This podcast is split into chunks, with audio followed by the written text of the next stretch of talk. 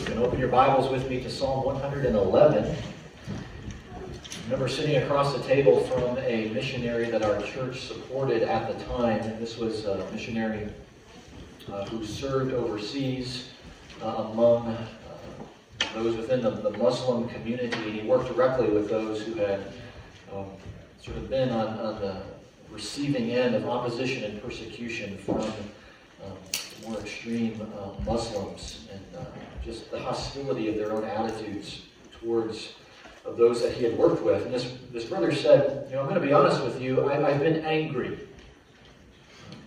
Angry to see the spread of false religion and angry uh, at the attacks of Muslims against Christians. I've been a little ticked off at God.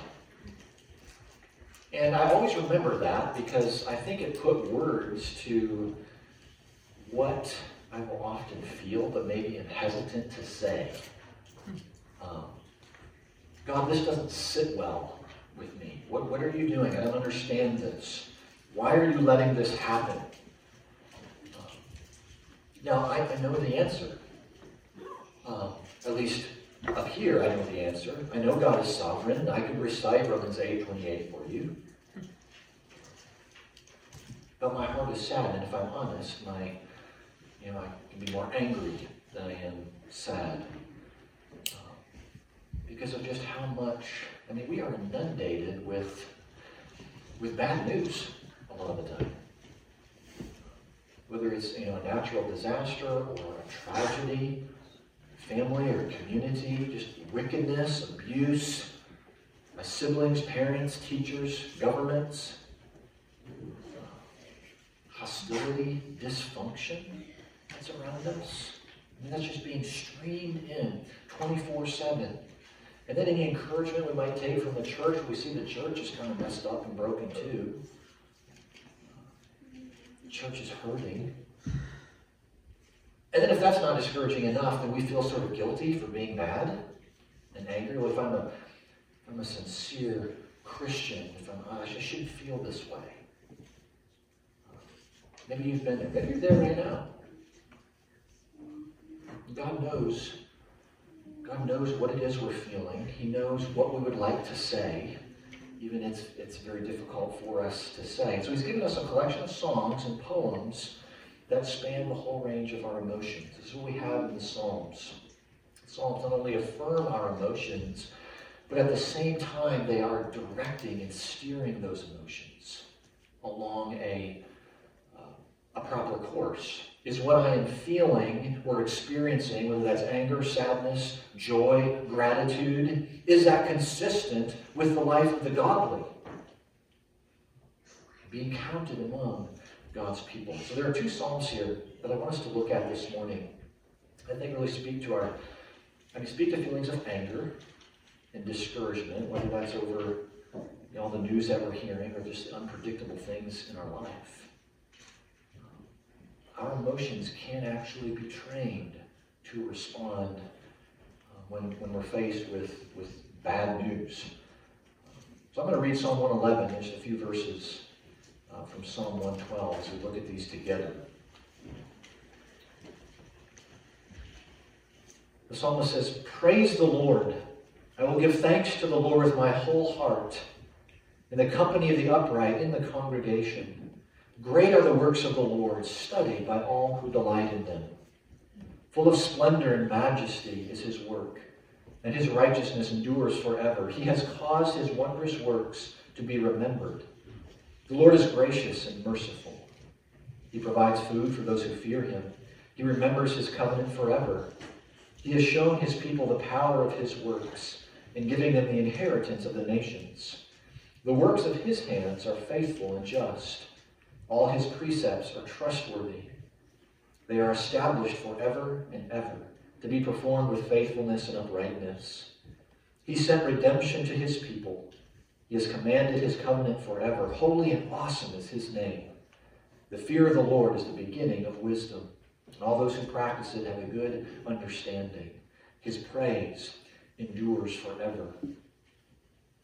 And into Psalm 112. Praise the Lord. Blessed is the man who fears the Lord, who greatly delights in his commandments. Then down to verse 7. He is not afraid of bad news. news. His heart is firm, trusting in the Lord. His heart is steady. He will not be afraid until he looks in triumph on his adversaries. He has distributed freely. He has given to the poor.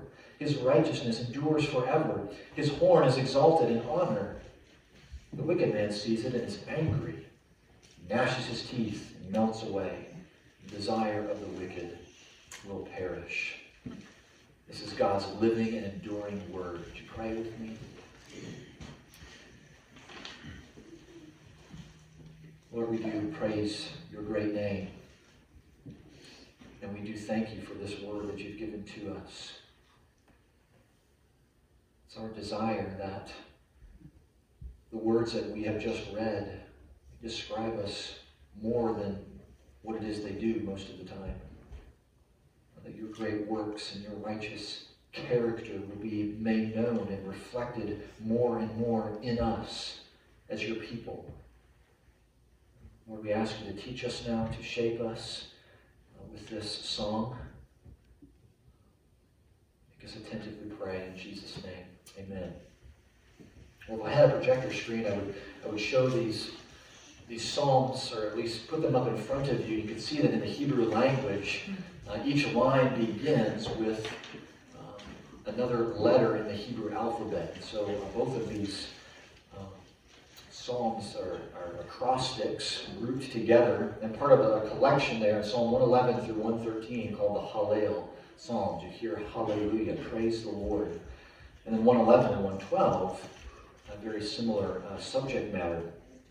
And so we hear that the Lord's righteousness endures forever, uh, that he is gracious and merciful in Psalm 111, and then that leads into uh, the righteousness of those who are the Lord's they too are gracious and merciful. So the works of God lead into and are reflected by uh, the works of the godly. That's how we're going to approach these two songs. The works of God in 111 and the works of the godly in Psalm 112. If we are to give thanks with our whole heart, what are we to be thankful for? It has to be something that's, that's pretty big if it's going to demand our whole hearts. And we're told right away there in verse 2 that it is the works of God, the deeds of our God. They are great and glorious. They are memorable. They are trustworthy. And I want us to, to really consider all those aspects as we look at uh, the works of our God and the works of the godly. Uh, we used to have a book, our kids have used it throughout the years. Um, David Macaulay, The Way Things Work, maybe you're familiar with this book. And it uh, usually there's a two-page spread to describe the way things that we take for granted work. It could be a pulley, a lever, a, a string, or something like that, all the way to you know hang gliding or uh, radio waves or something like that. Um, I can remember you know, as a kid, I didn't have all that much appreciation for this book because I learned things by, you know, throwing them or sliding them down the stairs or, um, you know, taking the magnifying glass and, you know, making that light really small. Don't do that on your hand because you learn quickly what happens. But I think I have more appreciation now for that book because I've well, made more of an interest in the details of how these things uh, work. And uh, I think both, both those experiences, the experiences of a sort of childlike curiosity and wonder, as well as an interest in the details, they're captured in this song. Great are the works of the Lord, studied by all who delight in them, studied, discussed, uh, contemplated. And we find that the more we study the handiwork of God, and all that he has made, the more magnificent, the more inspiring that work becomes. Some of you watched the, the Truth Project that Del Tackett put together uh, many years ago. And he, he shares in one of these sessions about how, how our blood actually coagulates when we get a scratch or a cut. And just how amazing it is that we don't bleed to death every time we get a scratch. Or if you look at the, human eyeball and its complexity, and how it enables us to see, or the, the little flagellum motor that's at, at the tiniest cell. It's, irreducibly complex. So that, you know, there's the, there's the microscopic, now look macro, now look big. You know, stand and stare at the, at the heavens on a clear night. That's not just pretty crisp and clear. And then do that with somebody who knows astronomy really well. It'll blow your mind. Commentator uh, Derek Kidner, he said, the works of God repay research. The works of God repay research. So for the company of, of the upright, the psalmist said, this is childlike wonder never leaves us. I think for the hardened of heart, more research causes more frustration because more has to be ignored or tried explained away. But the upright can ponder the works of God, can delight in them. Even if we do want to you know, get to the bottom of how things are, as fun as that is, uh, moves us to a deeper worship. So is that true of you? How much, how much effort do you spend in studying and meditating on the works of God? I just think there is absolutely no shortage of beauty uh, in God's uh, world around us. Look for it, ponder it, share it. Family was at Den State Park earlier uh, last week. And although the weather uh, wasn't overly cooperative, um, the trail was beautiful to see just that diversity of, of the trail and of that landscape. Uh, as we as we ponder this, we ponder the, the beauty and the, uh, the complexity of what God has made, it shapes our emotions, how we are to respond to uh, calamity that seems so so dominant around us. I always remember Kathy Nelson was, was her name, dear sister in the Lord, and she would send me a text message uh, every now and then just describing the, the beauty of the sunrise, the, the colors in the sunrise, or how the sun was reflecting off of the wind turbine. And she'd send this at some ridiculously early hour because that's when she was going to work.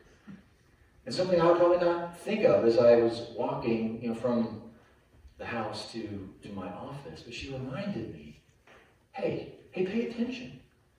Uh, there's great beauty here. Enjoy it. Thank God for it. You need those reminders.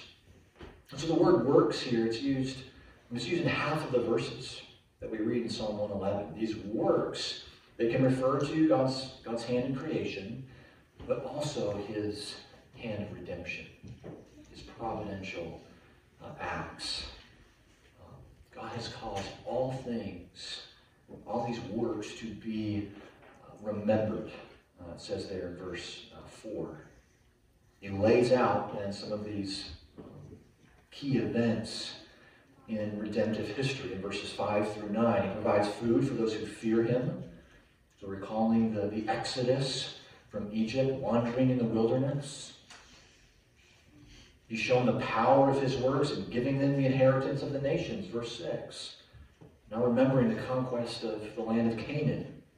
And finally, he sent redemption to his people in verse 9. He provides judges and kings to restore, to restore order to the people, to restore the land. And as we read of his, you know, of this work now, we know that he has provided redemption. He has provided the King of Kings. So from the Exodus out of Egypt, settling into the promised land, Exodus from our, our sin, uh, the eternal inheritance that we have in Christ. This is the work of God, it's to be remembered. In Exodus 15, Moses leads the people in song after crossing the Red Sea. And this is what we read in Exodus 15. Who is like you, O Lord, among the gods? Who is like you, majestic in holiness, awesome in glorious deeds, doing wonders? Brothers and sisters, the Redeemer of old is our Redeemer still. Holy, awesome is his name.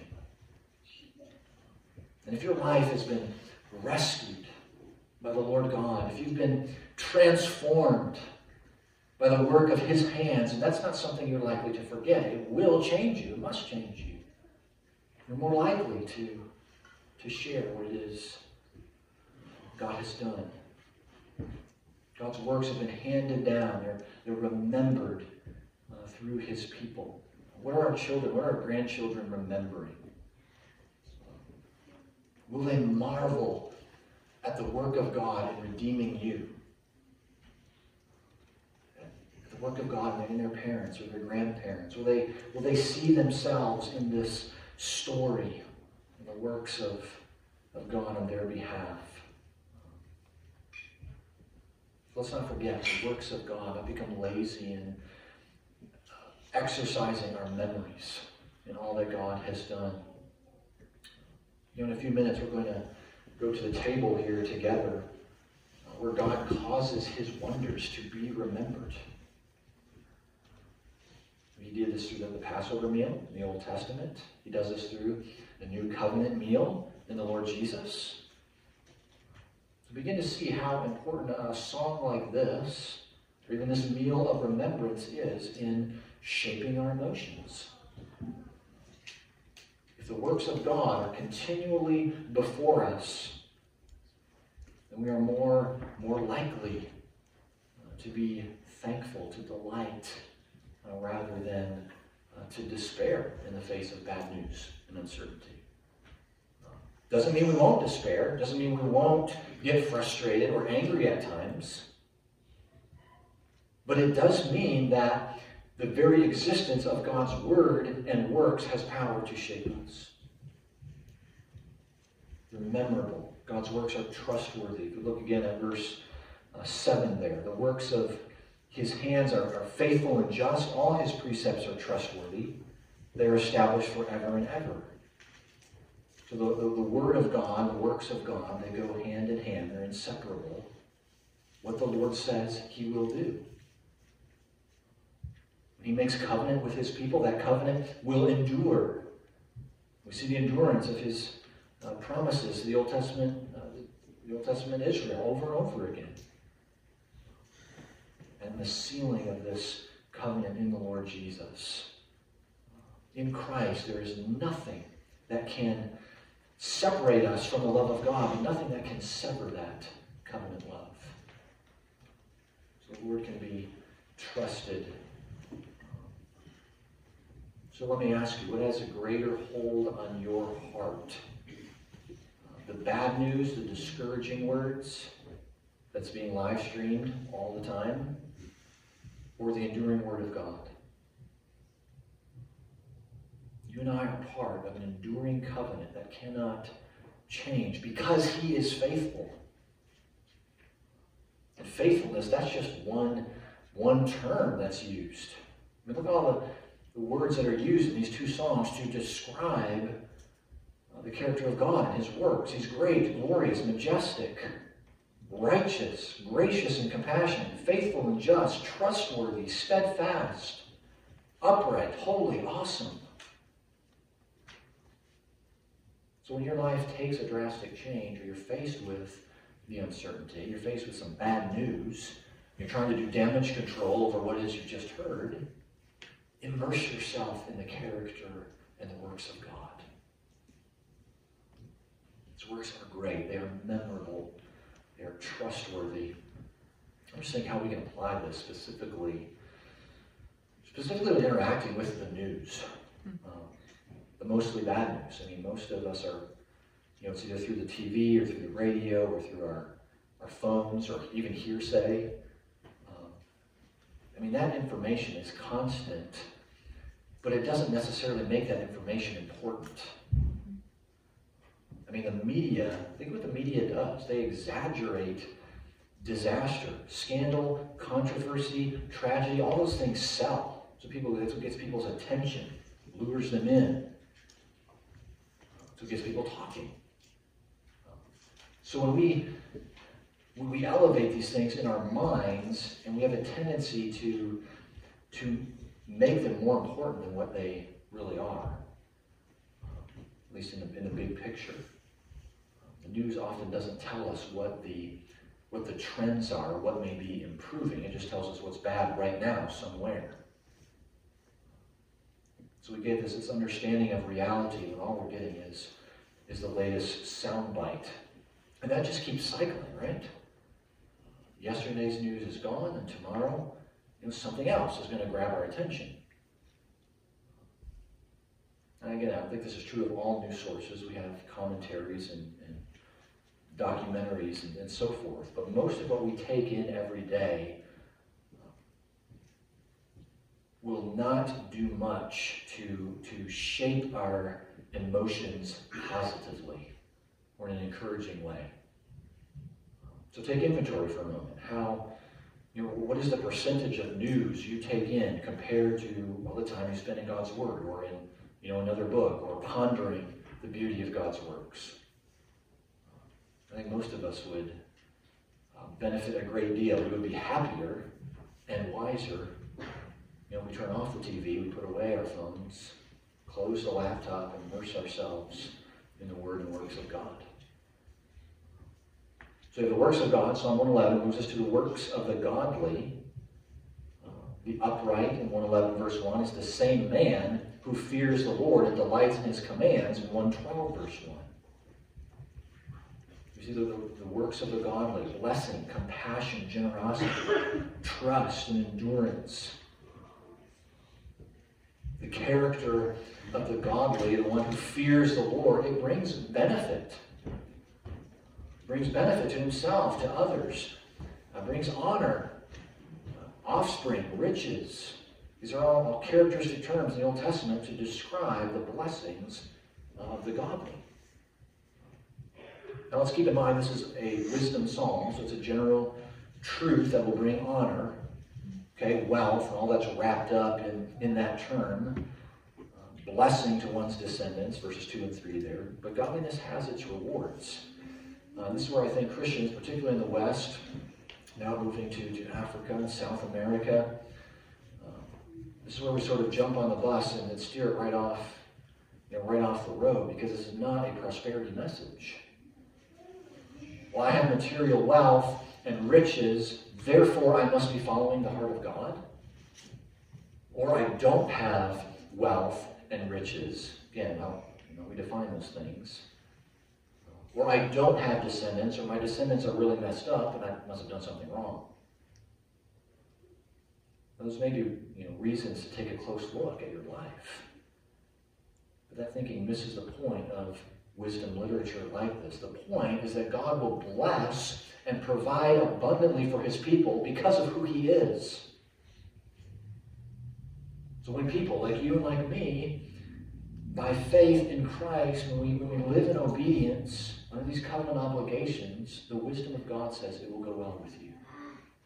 May not turn out the way you expect, may not relieve all of the pain or the adversity, there's blessing, blessing and obedience to the Lord. And the psalm really, really brings out blessing, while at the same time acknowledging the adversity. Doesn't sugarcoat it. There's going to be times of darkness. There's going to be times of bad news.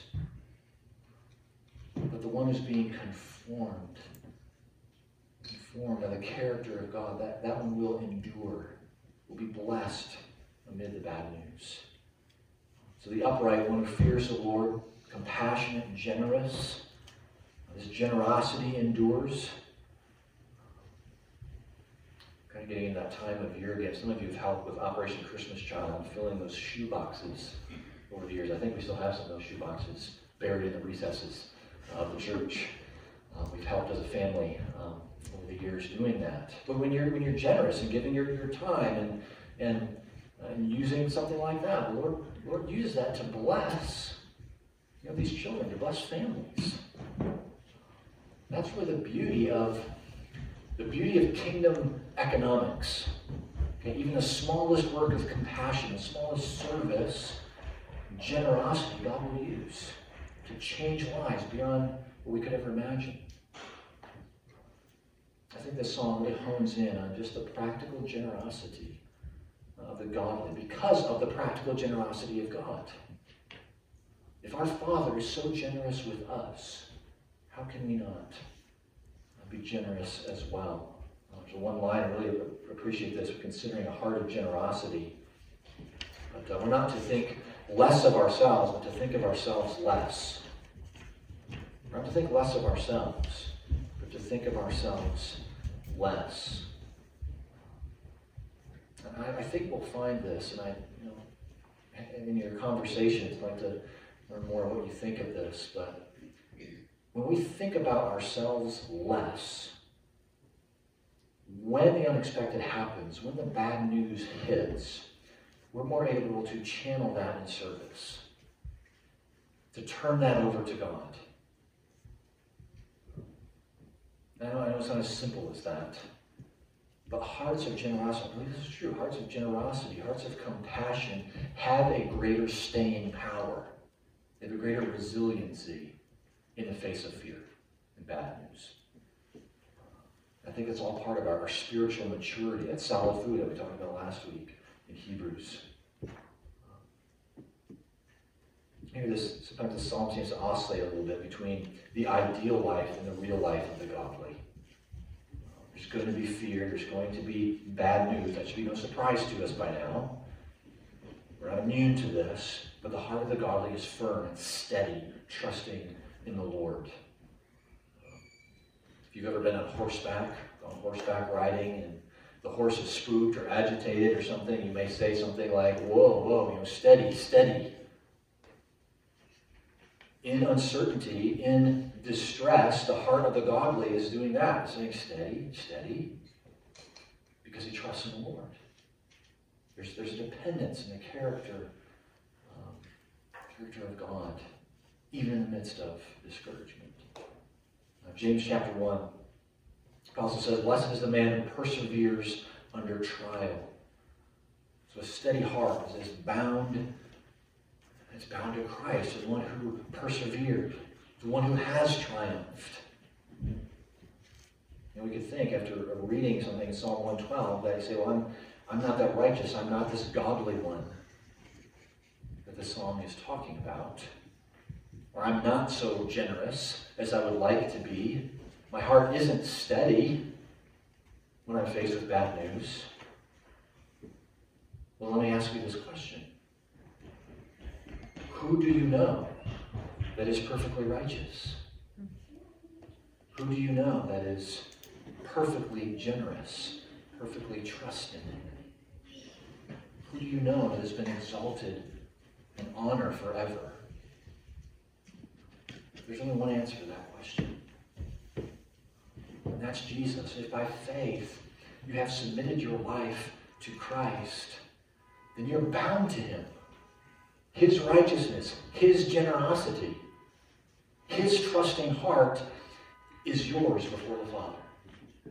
It's the beauty of our union with Jesus.